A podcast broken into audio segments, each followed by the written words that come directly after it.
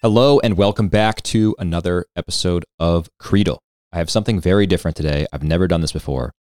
It's a little bit fun, but also a serious exercise. We are going to be reviewing Super Bowl commercials. Okay, I'll talk about why in just a minute. But first, I hope you enjoyed the Super Bowl. It was, I think, a record crowd this year that watched it. My company, Hallow, had a Super Bowl ad, which was really cool and fun to just be a part of. I wasn't in the Super Bowl commercial, but just fun to be involved in that process at any level. Um, so, you know, I was probably more more involved in or more sort of attuned to Super Bowl commercials this year than I have been in years past. In general, I don't watch many commercials. In fact, in our family, we have this rule that whenever we're watching anything on live television, as soon as the program cuts to commercials, we literally turn the TV off. Why? Because we just we don't want to expose uh, ourselves, mostly our kids, to just advertising messaging. I mean, all this stuff is almost definitionally designed to induce certain behavior, and I'm not interested in having corporations induce behavior in my family. So we shut off the television for ads. The Super Bowl, not even an exception to that. So we're watching the Super Bowl. You know, we watch the football, cuts to commercials. We we we cut off the TV. We we we power down the TV. I figure if there are really good commercials, I can watch them later on YouTube or nowadays even before the fact, and we can always show the kids later when we find a good one. So you know, I didn't I have not watched all the commercials for the Super Bowl this year. I've watched probably a dozen, and I've selected 5 for today. So we'll review 5 commercials. Now, why are we doing this? I mean, this is a little bit fun for sure. I'll, I'll, enjoy this episode. But also, this is a serious exercise because I think advertisements are kind of a cultural barometer, or we might say a cultural thermometer. They tell us what a culture prioritizes and values. They give us some insight into at least what marketers think are a culture's or a society's various pain points and struggles and needs. So you might see, you know, if you were to look, for example, at you know a, a decade, a decade of Super Bowl commercials and compare it to this decade, uh, you would see some pretty significant differences um, in how they market, in what they're marketing. Now, for example, a lot of commercials are for digital products and services. 15 years ago, that would never be the case, except for hardware things like the iPhone. So um, you can see how society has changed over time when you compare Super Bowl commercials over time. And when you look at any snapshot at any point in time, like like this year, you'll see some of the things that we're talking about and we're thinking about, and some of the things that the marketing firms, uh, the madmen of Madison Avenue, at least think you know will move the needle in a certain in a certain way on a certain topic. Um, so we're going to look at a few of these. The first one is a commercial for a car. Um, Speaking of cars, my favorite Super Bowl commercial of all time. Well, there's the 1984 Macintosh commercial that I was not alive for, but that one, as far as Super Bowl lore goes, is absolutely incredible. If you haven't seen it, I definitely recommend you watch it. The idea was from the Apple side, how do we get people to watch this and think that something is coming? Some new piece of hardware, some new technology is coming that will change the game forever. And so they staged this as if it was a bunch of people watching a TV screen like they are in 1984, the George Orwell novel. And then this person comes along and and uses this big um uh, has a big hammer and twirls it around almost like a track star and lets the hammer go and it shatters the screen. Um and uh, the commercial is called 1984 and then I think it has the date for the launch and basically says like everything will be nothing will be the same or everything will be different something like that. Um really cool and it's basically like filmed in black and white. So that's pretty iconic. But my second favorite commercial after that, far more simple, uh, also involves a very well known pop culture reference, and that is a Star Wars reference contained in a Volkswagen commercial. So several years ago, I don't remember the year. You can look this up. Look up Volkswagen Star Wars commercial, Super Bowl. There's a little little kid uh, who's dressed up as Darth Vader, and he's walking around his house trying to make things move. He's trying to employ the Force. So he's, he's walking around to things and putting his hands up, and he gets really discouraged because the Force is not working. So he's trying to move his dog, he's trying to open doors, move the laundry, whatever. And then his dad comes home from work, driving in his new Volkswagen car. His dad comes in, the kid runs out. The dad thinks, oh, he's running to see me. And so the dad, you know, holds out his arms to give his son a hug. But instead, the son goes to the car and just tries to, to start moving the car. So he's holding his hands up there and he's trying to um, trying to activate the force, use the force on the car. So the dad goes in, talks to the mom, but the car has a remote start, and uh, so the kid's out there and he's trying and he's trying, and then all of a sudden the car starts, and the kid is shocked, and he looks at his looks at his parents, and he looks back at the car, and looks back at his parents, and he's absolutely shocked that the force finally worked, and is very endearing, um, very heartwarming. So that's my favorite Super Bowl commercial of all time, and yet, and yet, it did not get me to buy a Volkswagen. Still have not bought a Volkswagen. So, anyway, we'll use that to segue to another ad. This one is a vehicle as well. This is for Kia. Now, unlike the Volkswagen story, I am actually a Kia owner. And I have, you know, it's a mixed bag. Kia are budget vehicles, but they they are reliable. So, you know, it's you know not not the most feature packed vehicle, at least our minivan, but it has been very reliable for us. So, without further ado, here's a Kia ad. If you're listening to this, I will I will kind of narrate it as we go, and then we'll talk about it. Here we go. So we have an ice skater, a young girl, maybe I don't know, 13, 14. She was performing in a big show. There's a packed ice arena. So she and her dad get back in the Kia. They're driving somewhere. She looks kind of sad. They're going up into the mountains, twisting mountain roads. They turn off. They've been driving for a while because it's getting darker. Now it's nighttime. They're pulling into someone's driveway. It's an old man's house. He's there with a full time caretaker, maybe his wife. It's unclear. The dad strings up a bunch of lights and powers them with the car. Wow, amazing technology. The future is here. All right, so the, now the girl is performing on the pond in maybe her grandmother's or grandfather's yard.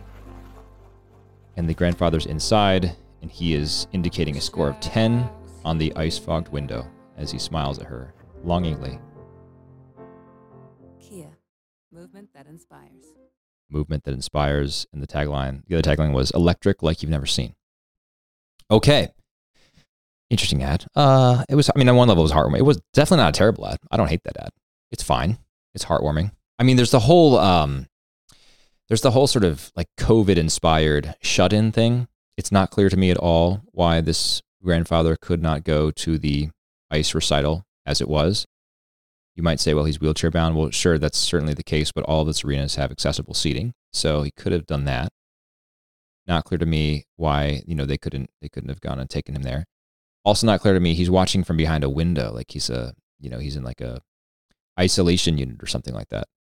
It struck me as a very post-COVID commercial. I think that's my biggest problem with it. It's it's post-COVID because we have this idea that the sick cannot be among us. We must cordon off the sick. We must shut away the sick.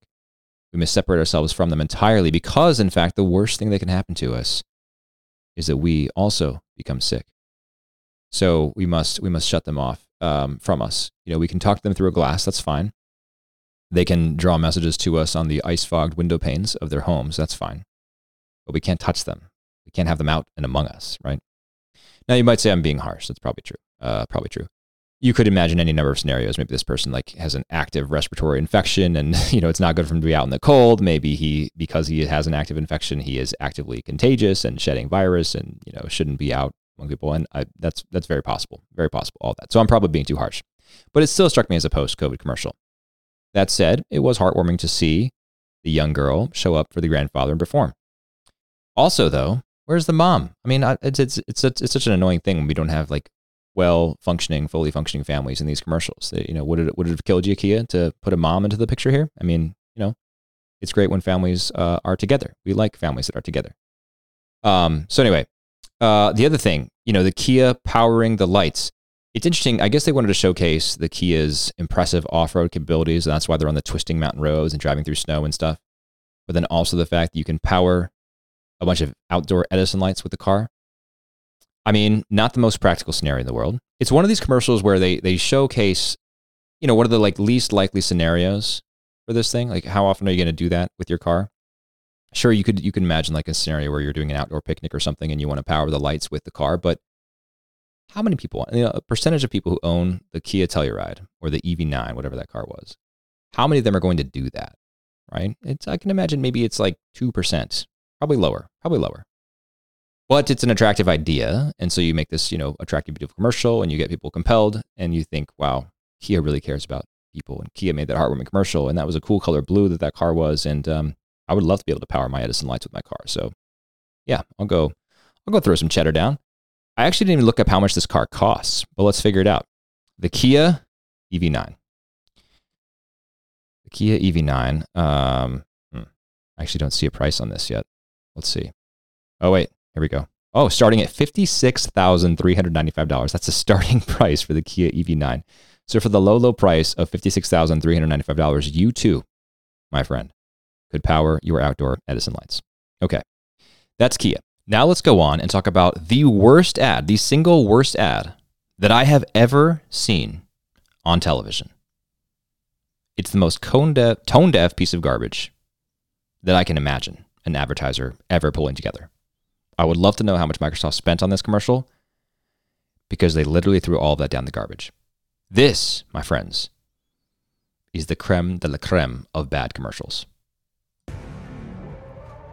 They say I will never open my own business. It's like words overlaid on the screen, or get my degree. But bunch of, bunch of people like walking around, sitting on buses, doing nothing, looking at themselves in the mirror. They say I will never make my movie as you sit in your pajamas on your bed, or build something as you have your like hoodie strung around you. They say I'm too old to learn something new as you stand in the middle of a road, as you listen to your headphones, too young to change the world, riding on a bus again, sitting on the edge of a bed. But I say, Watch me. watch me. And literally, we are now watching these people pull up Copilot, which is powered by Microsoft Chat GPT, and ask it to do everything for them. Quiz me or inorga- inorganic chemistry. Design an icon for me for my new business. Oh my goodness. So Microsoft actually thought it was a good idea to comfort the world about AI not replacing you by showing you AI is going to replace you. And not only that, Microsoft wanted to put this edgy music to a commercial trying to be in the vein of sort of that 1984 like, you know, here's to the misfits, the rebels, etc. by saying these doubters they all say I'm not going to do these things. It's showing this montage of people. Again, they're doing nothing, sitting on the edge of their bed, looking at themselves in the mirror. All my doubters say I'm not going to do it. All my haters say this. But watch me. Watch me pull up ChatGPT. I know Copilot isn't exactly ChatGPT, but it's powered by ChatGPT. Watch me pull up ChatGPT and literally outsource everything that they said I wouldn't do to that. They're not proving anyone wrong. They're literally not doing the things that the haters say they're not going to do. This is this is the world that we have now. Microsoft thinks it's a good thing that we have a bunch of people who are aimless, who are doing nothing, who talk a big talk about all the things they want to do and who literally do nothing towards that dream or that goal or that objective. Microsoft thinks it's a good thing to just enable that with AI, to come in with their large language model, their copilot, and to say, look, we'll do all this for you. You want to write a book? Here, just give ChatGPT the prompt. The, the, the, the GPT will write the book for you. That's fine. You want to write a screenplay? Same thing. You want to design a logo? Okay, same thing. Yeah, no problem. We'll do that for you. You think it's hard to write a book? Guess what? It doesn't have to be hard anymore. It, there's nothing that has to be that has to be hard for you, right? If you want to create something digitally, we can do that for you, no problem. Just give us the right prompt. You might have to tweak the prompt a little bit. Might might require a few iterations, but that's it, right? So basically, there's no glory in the struggle anymore, right? The struggle is just a struggle, right? Why would we struggle? Why would we want to do that? Now, now from a Christian perspective, we know exactly why we'd want to struggle. I mean, you don't even have to be a Christian to recognize the value of struggle, to see that it's, it's better to live in a world that has struggle, that is conquered, than to live in a world that has no struggle or adversity or hardship whatsoever. But there are many concerns, and I've addressed some of these these before. Many concerns with AI. There are the sort of existential risks. I think most of those are overblown. Some of them are probably ignored, eh, especially the ones that pertain to narrow AI and not not artificial general intelligence. But that's not what any of this is about, right? This is just about the sort of the banal threat that AI poses. I've written about this at length as well. The the fact that we as a society are collectively arriving at this point where we are comfortable outsourcing some of the most impactful, creative, you know, work towards beauty that we have, and we're willing to just say, yeah, just have the AI do that for me, right? We are we're we're reducing all of life to mere entertainment and hedonism, that is pleasure, rather than saying, you know, life is about the journey, right? This basically says life is about having fun and having ease. And the more we can do that, the more fun and the more ease we can have, the better we are. Now, fun and ease can be great things, right? Fun is amazing, leisure is great, but it has to, you know, it, it only is good as a relative thing that appears alongside the struggle, the hard work, um, the the difficulty. So this is the world that I hate. I, I don't think I've ever hated a world more than what Copilot just showed me because there's no struggle. There's nothing difficult about it. There's no reward. I mean, how satisfying is it to arrive at the end of that and realize I did nothing? You know, have all these adulations. I'm sitting on this pile of cash from my book sales, whatever, and I literally just outsourced it to a computer. There's nothing. There's nothing there. Okay. Speaking of this world in which I don't want to live, uh, here's an ad for a company called Temu. Now, if you haven't heard of Temu, they are the number one app in the App Store, I think Android and iOS. Um, although Hallow beat them briefly for uh, a day and a half or two uh, last week uh, for Ash Wednesday. But um, they are the number one app store in the U.S. And if you if you uh, are roughly my age or in my sort of age bucket, you might remember growing up getting these catalogs from the Oriental Trading Company. Probably a politically incorrect term to say now, but that's literally what it was called. Uh, and it was just a lot of like very cheap, mass produced junk, much of which was produced in China. Um, Temu, to my mind, is like the Gen Z Oriental Trading Company. Um, here is the Temu ad. Enjoy. It's animated, so we're already like right away in Uncanny Valley territory. We have prices, cheap prices on everything in this room. This horrible jingle. All of my wishes came true. Shop like a billionaire.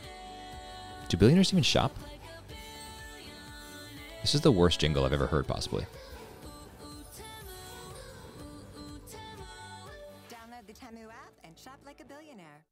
Download the Temu app and shop like a billionaire. First, yeah, I mean, I, I said this already. Do billionaires shop? I don't think so. Um, they have people do the shopping for them. So that's the way to shop like a billionaire. You don't shop. Um, that jingle was legitimately horrible. I thought we were past the age of jingles, but apparently not. Temu has brought them back with a vengeance. Um, third, you know, all of my wishes come true. I mean, I guess in, in one sense, like I can't be too hard on Temu. This is basically like the standard sort of retail retail ad for decades, right? Like come to us, we have the best prices, we have the best things, we'll make you the happiest. At the same time, uh, Temu is trying to take over the world uh, of retail. They have, um, my sources say, uh, some, I heard this somewhere, that they spent $12 billion on their ad campaign around the Super Bowl. They had multiple Super Bowl ads. That was not the only one. Um, and they spent billions with a B uh, of dollars of advertising spend on Facebook uh, Meta ads. So that's Instagram, Facebook, etc. Um, and so these guys are really serious, and they have a massive advertising budget, and they are trying to drive serious, serious volume right? So one concern is this: that they're marketing themselves obviously to Gen Z. They are obviously preying on Gen Z's wallets. There are many memes that talk about just the abysmal quality of Temu apps because a lot of them are knockoffs or they're just just very bad, very bad quality. They're mostly manufactured in uh, in East Asia and they're shipped here. Right? Shein, S H E I N is another company very similar to this. And so those those are bad enough that that, that we have this like very consumerist, materialist driven uh, philosophy behind these apps. Um, who knows what kind of labor you know is going into the products on the backside of these? We never see, right? We just see our really low U.S. retail price and think, "Wow, it's amazing that I can get a throw rug for nineteen dollars. Amazing, let's do that." We don't see who's making the throw rug. You know, could be for all we know, it could be could be child ch- children children in Thailand. You know, um, so that's one bad aspect of this. There's a second um, you know, not necessarily more devious, but but equally concerning um, aspect, and that is that the ownership of these companies is far from clear. Um, but what is clear is that the ownership of, of them, uh, this goes for TikTok, which is owned by ByteDance, and CapCut, which is also owned by ByteDance, and also goes to Temu, which is owned by a Chinese holding company, and to Shein. These are, as of May 2023, these were four of the five top apps in the iPhone App Store, all owned by holding companies in China which means, subject to the Chinese national security laws, that the data that is owned by these companies is all actually subject to CCP audits and CCP access, CCP being the Chinese Communist Party. So this is a big problem. It is concerning, it should be very concerning to every single American, that the most popular apps in the world, the apps that are on literally hundreds of millions of Americans' personal phone devices that are with them in every waking moment of their day and non waking moment of their day, those apps are collecting giant troves of data that are going right to servers that physically reside in mainland China and are accessed by, or at least can be accessed by, officials of the Chinese Communist Party. This is a major national security threat that does not get enough attention. But if you're interested, I'll include this in the show notes. There is a, an article from May 2023 in the Washington Post that is asking hard questions about the ownership of these apps and pointing out, in at least Temu's case, that it really intentionally tries to obscure its origins and the holding company that owns it in China. It pretends to be an American company by saying it was founded in Boston, um, which apparently is true, but it was founded by a Chinese national and is owned by a Chinese holding company. So it is a Chinese company, despite the fact that the person who founded it was in physically in Boston, Massachusetts when he founded it. Okay, so that's the Temu, Temu ad. I hate the ad. I hate the company. Uh, this is not good stuff. Do not buy from Temu. In fact, I would recommend personally uninstalling it from your phone entirely. Okay, two more. Here is one of the more oddly one of the more controversial um, ads of the Super Bowl this year. Um, there's been a lot bandied about on social media about this ad. You probably know what it is. It's by the campaign He Gets Us, which is a bit of a mystery as to who owns that and, and what they're trying to do with it. But this is the He Gets Us ad washing feet. So we have a bunch of images here in sequence set to this sort of like ballad style melodic piano and then Adele style sort of um, voiceover. Lots of people watch washing other people's feet, and it tends to be it tends to be you know these these scenes set up in like Norman Rockwell style photographs. There's a uh, migrant with a baby. There's a Muslim woman whose foot is being washed by looks like a white woman. Black woman washing a white woman's feet. Two older men with their feet in a bucket. A priest washing a man and feet of a man on the beach. Jesus didn't teach hate. He washed feet. That doesn't rhyme. That doesn't rhyme. He gets us, all of us. He gets us.com slash love your neighbor. Okay. I mean, I saw a lot of a lot of ink spilled on the internet about this ad, and most people who I know who were writing about it and talking about it really hated it. Um, and I think the if I could sort of distill, I don't want to put words in anyone's mouth, so I won't name anyone by name. But if I, I think if I could distill the reason predominantly uh, why this was a hated ad, actually maybe two reasons. One, the sort of AI generated nature of it, at least on first appearance. And I actually dug into this because the images do, if you're watching this on YouTube, you just saw the images do look kind of AI generated. Like the lighting is very strange. The posing is weird. It doesn't look natural. It looks just, it looks contrived. And so for that reason, the night of, when people were talking about this, and you know, it's uh, people are writing about the, the best and worst Super Bowl commercials, people are saying this is AI generated. And there's this photographer who actually took the photos. Her name is Julia Fullerton Batten. And she said, no, this is definitely not AI generated. And it hurts me that people would say this because we really spent a lot of time staging this and making it look exactly so, etc. Which is fine. Uh, and I certainly recognize the technical difficulty of staging those photos because they're impressive in the sense that they leave an impression, but it's not necessarily a good one. I don't like the photos. I think they look they look like um, which is the image generator of ChatGPT, tried to like imitate Norman Rockwell in just like awkward, clumsy ways. And there's all this stuff um, recently too about um, Google's Google's uh, large language model called Gemini. It used to be Bard, now it's Gemini, doing image generation. And, and Gemini is basically Gemini has been trained to generate very culturally diverse images. So I've seen I've seen um, examples of this on the internet today uh, where people are saying like Gemini, draw a Revolutionary War soldier, and it'll generate like four options, and one's like a Native American, and one is an African American, and one is an Asian American, and clearly none of these are actually Revolutionary War soldiers because uh, it's completely anachronistic, right? And so this the staging of these photos kind of looks like that because it looks so contrived. Um, and I think that's that's that's critique number one. That is just sort of like an aesthetic disaster, maybe not disaster, but it's just sort of aesthetically meh. And that'd be certainly my critique. I would agree with that wholeheartedly. The second critique, I think, is that um, people are upset that he gets us seemed to in this ad, you know, hone in on these sort of like intersectional identities and and take on this woke banner and try to sort of co-opt the message of the gospel for woke politics. Because it seems like there's a there's you know at least one gay man in this. There's certainly immigrants. There's um, uh, there's there's people who look like there's there's one person who looks like he or she might be gender confused, and so there's these like personas that look like they're captured in this. And certainly that's true. I mean, that's sort of factually undeniable um, that those personalities are represented in this. I don't really see it as a problem to show these people, these types of people having their feet washed. You know, I think Jesus would certainly not hesitate to wash the feet of anyone he came across. He came not to um, be served, but to serve. I tend to, to agree with Michael Knowles on this that, you know, if, if one of these ads gets someone to pause once and study a little bit more about Jesus and inquire more about the God man who became incarnate to suffer for us and die and rise again, then that's a good thing. You know, is there a risk that people will see this and just sort of, um, I don't know, deconstruct their entire faith because they saw an ad called He Gets Us that showed people washing other people's feet? I doubt it. I don't really think that risk is there. I think the the opportunity is greater that people will see this and think like, oh, let me read about Jesus and the gospel. Let me read about this foot washing narrative. And the word of God is living and powerful. And um, if people are engaging with the word of God, that's great. I do want to say that I do find it strange and a little bit puzzling that the He Gets Us campaign is so opaque about who's funding them and who they are and all of that. And I wish that they were a little bit more transparent about that. I think that everyone benefits when things are done in the light and when you can stand behind your creative works, be they good or bad.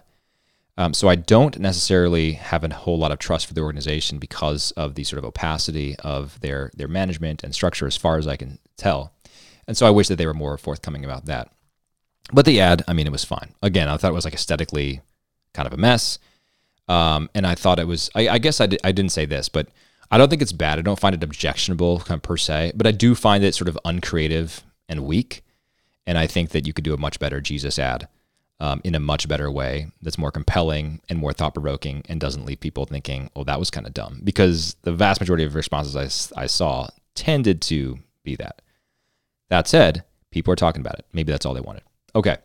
Last ad. This one, as a father of young girls, um, I really appreciate it in some respects, but I, but I have some critiques as well, and I'll talk about it. It's about body image, and this is by Dove uh, in collaboration with Nike. Uh, and you'll see some very prominent brand placements here. Uh, no surprise. Here we go. So we have a montage of girls like playing sports and having having wipeouts. You know, tackle in football, tripping in softball, crashing and um, falling off the bar in gymnastics. The knocks don't stop girls playing sports. Low body confidence does with the Dove placement. 45% of girls quit sports by age 14. Together, we can keep them in the game. Join the Body Confidence Sport Program, Dove Self Esteem Project. Let's hashtag keep her confident. Um, okay, so I checked this out, the Dove Body Confidence Project. Um, and like I said, as a dad, I do really appreciate this um, this thing. I think that our girls grow up in a society that places incredibly unrealistic demands on them and expects them to look a certain way and makes them feel miserable when they don't look a certain way. I also think that we have really normalized as a society the way that we talk about each other, especially about women, um, with the with the emphasis on appearance, and that can be really corrosive um, to to a young girl, to a to a grown grown woman for sure, but also to a young girl. So I appreciate this. I appreciate that we're talking about it. I appreciate that we're that we're um, trying to help girls have better self esteem. I think it goes. the The problem is deeper though than what Dove is is saying here, right? I mean, body confidence in sports, sure. Like we should keep our girls playing sports, etc. But it's not just about playing sports. It's not just like as soon as we get them to keep playing sports, the issue goes away. The issue is much more pervasive than that. It goes to a whole array of family and social dynamics. It goes to uh, uh, sexual mores, etc. It's very, very widespread. This is pervasive, um, and it's also endemic to human nature. So we could even have, you know, uh, much, much stronger families in America. Uh, we could have better education, and we would still have these problems because these problems are endemic to human nature, um, and uh, and and part of our story for sure, um, and the sin that dwells within us. But at the same time, Dove's Dove's trying to put band-aids on here, right? So this is first of all also Dove trying to just capitalize on this campaign. I mean, this is what what every every company does. Dove wanted its logos very prominent there because people want you to think Dove really cares about your girls. Dove really cares about your girls buying their shampoo and skincare, right? That's what Dove cares about. So let's not let's not fall for this here. But the body confidence thing is real. Now, why do I say I doubt Dove's sincerity here? Well, I went on their website um, to the Body Confidence Project, and I tried to find the information that they have. And the kits that they have are really dumb. There's really very, very little um, meat on the bones there as far as like resources and materials and education for girls and their parents. And um, I find them, I find the materials to just be lacking in general. Uh, there's not much there. I downloaded one of the um, workbooks for the project so that you could go through it. You know, you, you, you go to these seminars and you have a you have a you have a workbook that you can work through as one of the attendees of these seminars. And it's just it's just pretty lame. It's just really about kind of policing your vocabulary and how you shouldn't talk about bodies. And if you don't talk about bodies, then um, that'll be better because you won't normalize body talk, and body talk gets discouraging, etc. Um, and it just I it just felt so um, the approach felt so much like a bandit approach. Like let's just sort of tweak this and tweak that and tweak this, and then we, we will be great and we'll be confident in our bodies. And then you get to the end of the end of the workbook, and again, it's very light on content, the actual workbook, you know. But there's a whole section called "Listening to Our Bodies in Sport," uh, which is a sort of strange turn of phrase. Um, but at the very end, you have resources, and there are resources on body image and body image and eating disorders, um, both of which are are very uh, are not talked about enough. And I'm glad that they have these disorders. Those links, by the way, are to the National Eating Disorders.org website. And then you have um, other links to uh, uh, to kidshealth.org. And then you have uh, body image books for young people. And there are three of them listed here. Uh, I didn't look all of them up, but one caught my eye. It's called The Other F Word, A Celebration of the Fat and Fierce by Angie Manfredi. Um, the Other F Word.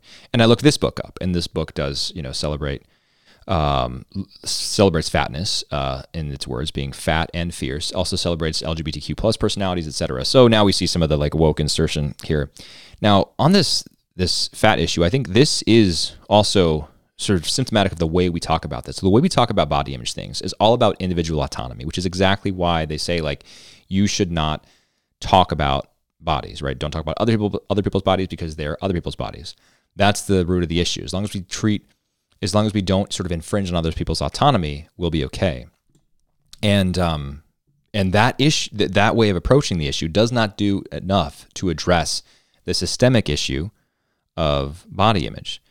Um, in the same way, uh, it does not do anything to address the issue of what is health, because health then becomes a completely self referential concept, which is why you have people who can be morbidly obese, right? And say, like, this is healthy for me. No, this is not healthy for you. Like, you have very high blood pressure, you have high cholesterol, whatever, your heart is overtaxed, whatever the case is. Like, that is not healthy objectively by anyone's definition, right? And even if you have a you know pre-existing health condition that's causing that for some reason, doesn't make it healthy, right? It may be your reality, and you've tried as much as you can to make that not your reality, but it's not healthy, right? And so we need to change the way we talk about this because we can't have honest conversations then with our children, especially our girls, about what is healthy and what is not healthy. If we just call everything healthy as long as you're okay with it, right? That's what happens when we have individual autonomy be the ultimate measuring stick by which we measure everything. Um, yeah, C.S. Lewis had this this line. I don't remember the exact thing, but he basically said the the measuring rod must be independent of the thing measured. You know, you can't measure human success by human success. That's uh, that's incoherent to do. Um, so that's the problem with with measuring everything by individual autonomy. That said, I do like this campaign in principle. Um, I do certainly hold a lot of skepticism toward Dove and question its motives for running this campaign. I do think they mostly just want your girls to buy their shampoo and skincare products. But I do think body image is a serious issue, worthy of more discussion. Um, and I think that we should all not use these materials to, t- to teach our children about it, but we should all have better conversations with our children about these. Okay, that is the end of the Super Bowl review episode. I hope you liked it. It's a pleasure to be back uh, with you soon. I'll be back with some more episodes in the coming days and weeks. And until next time, God bless you.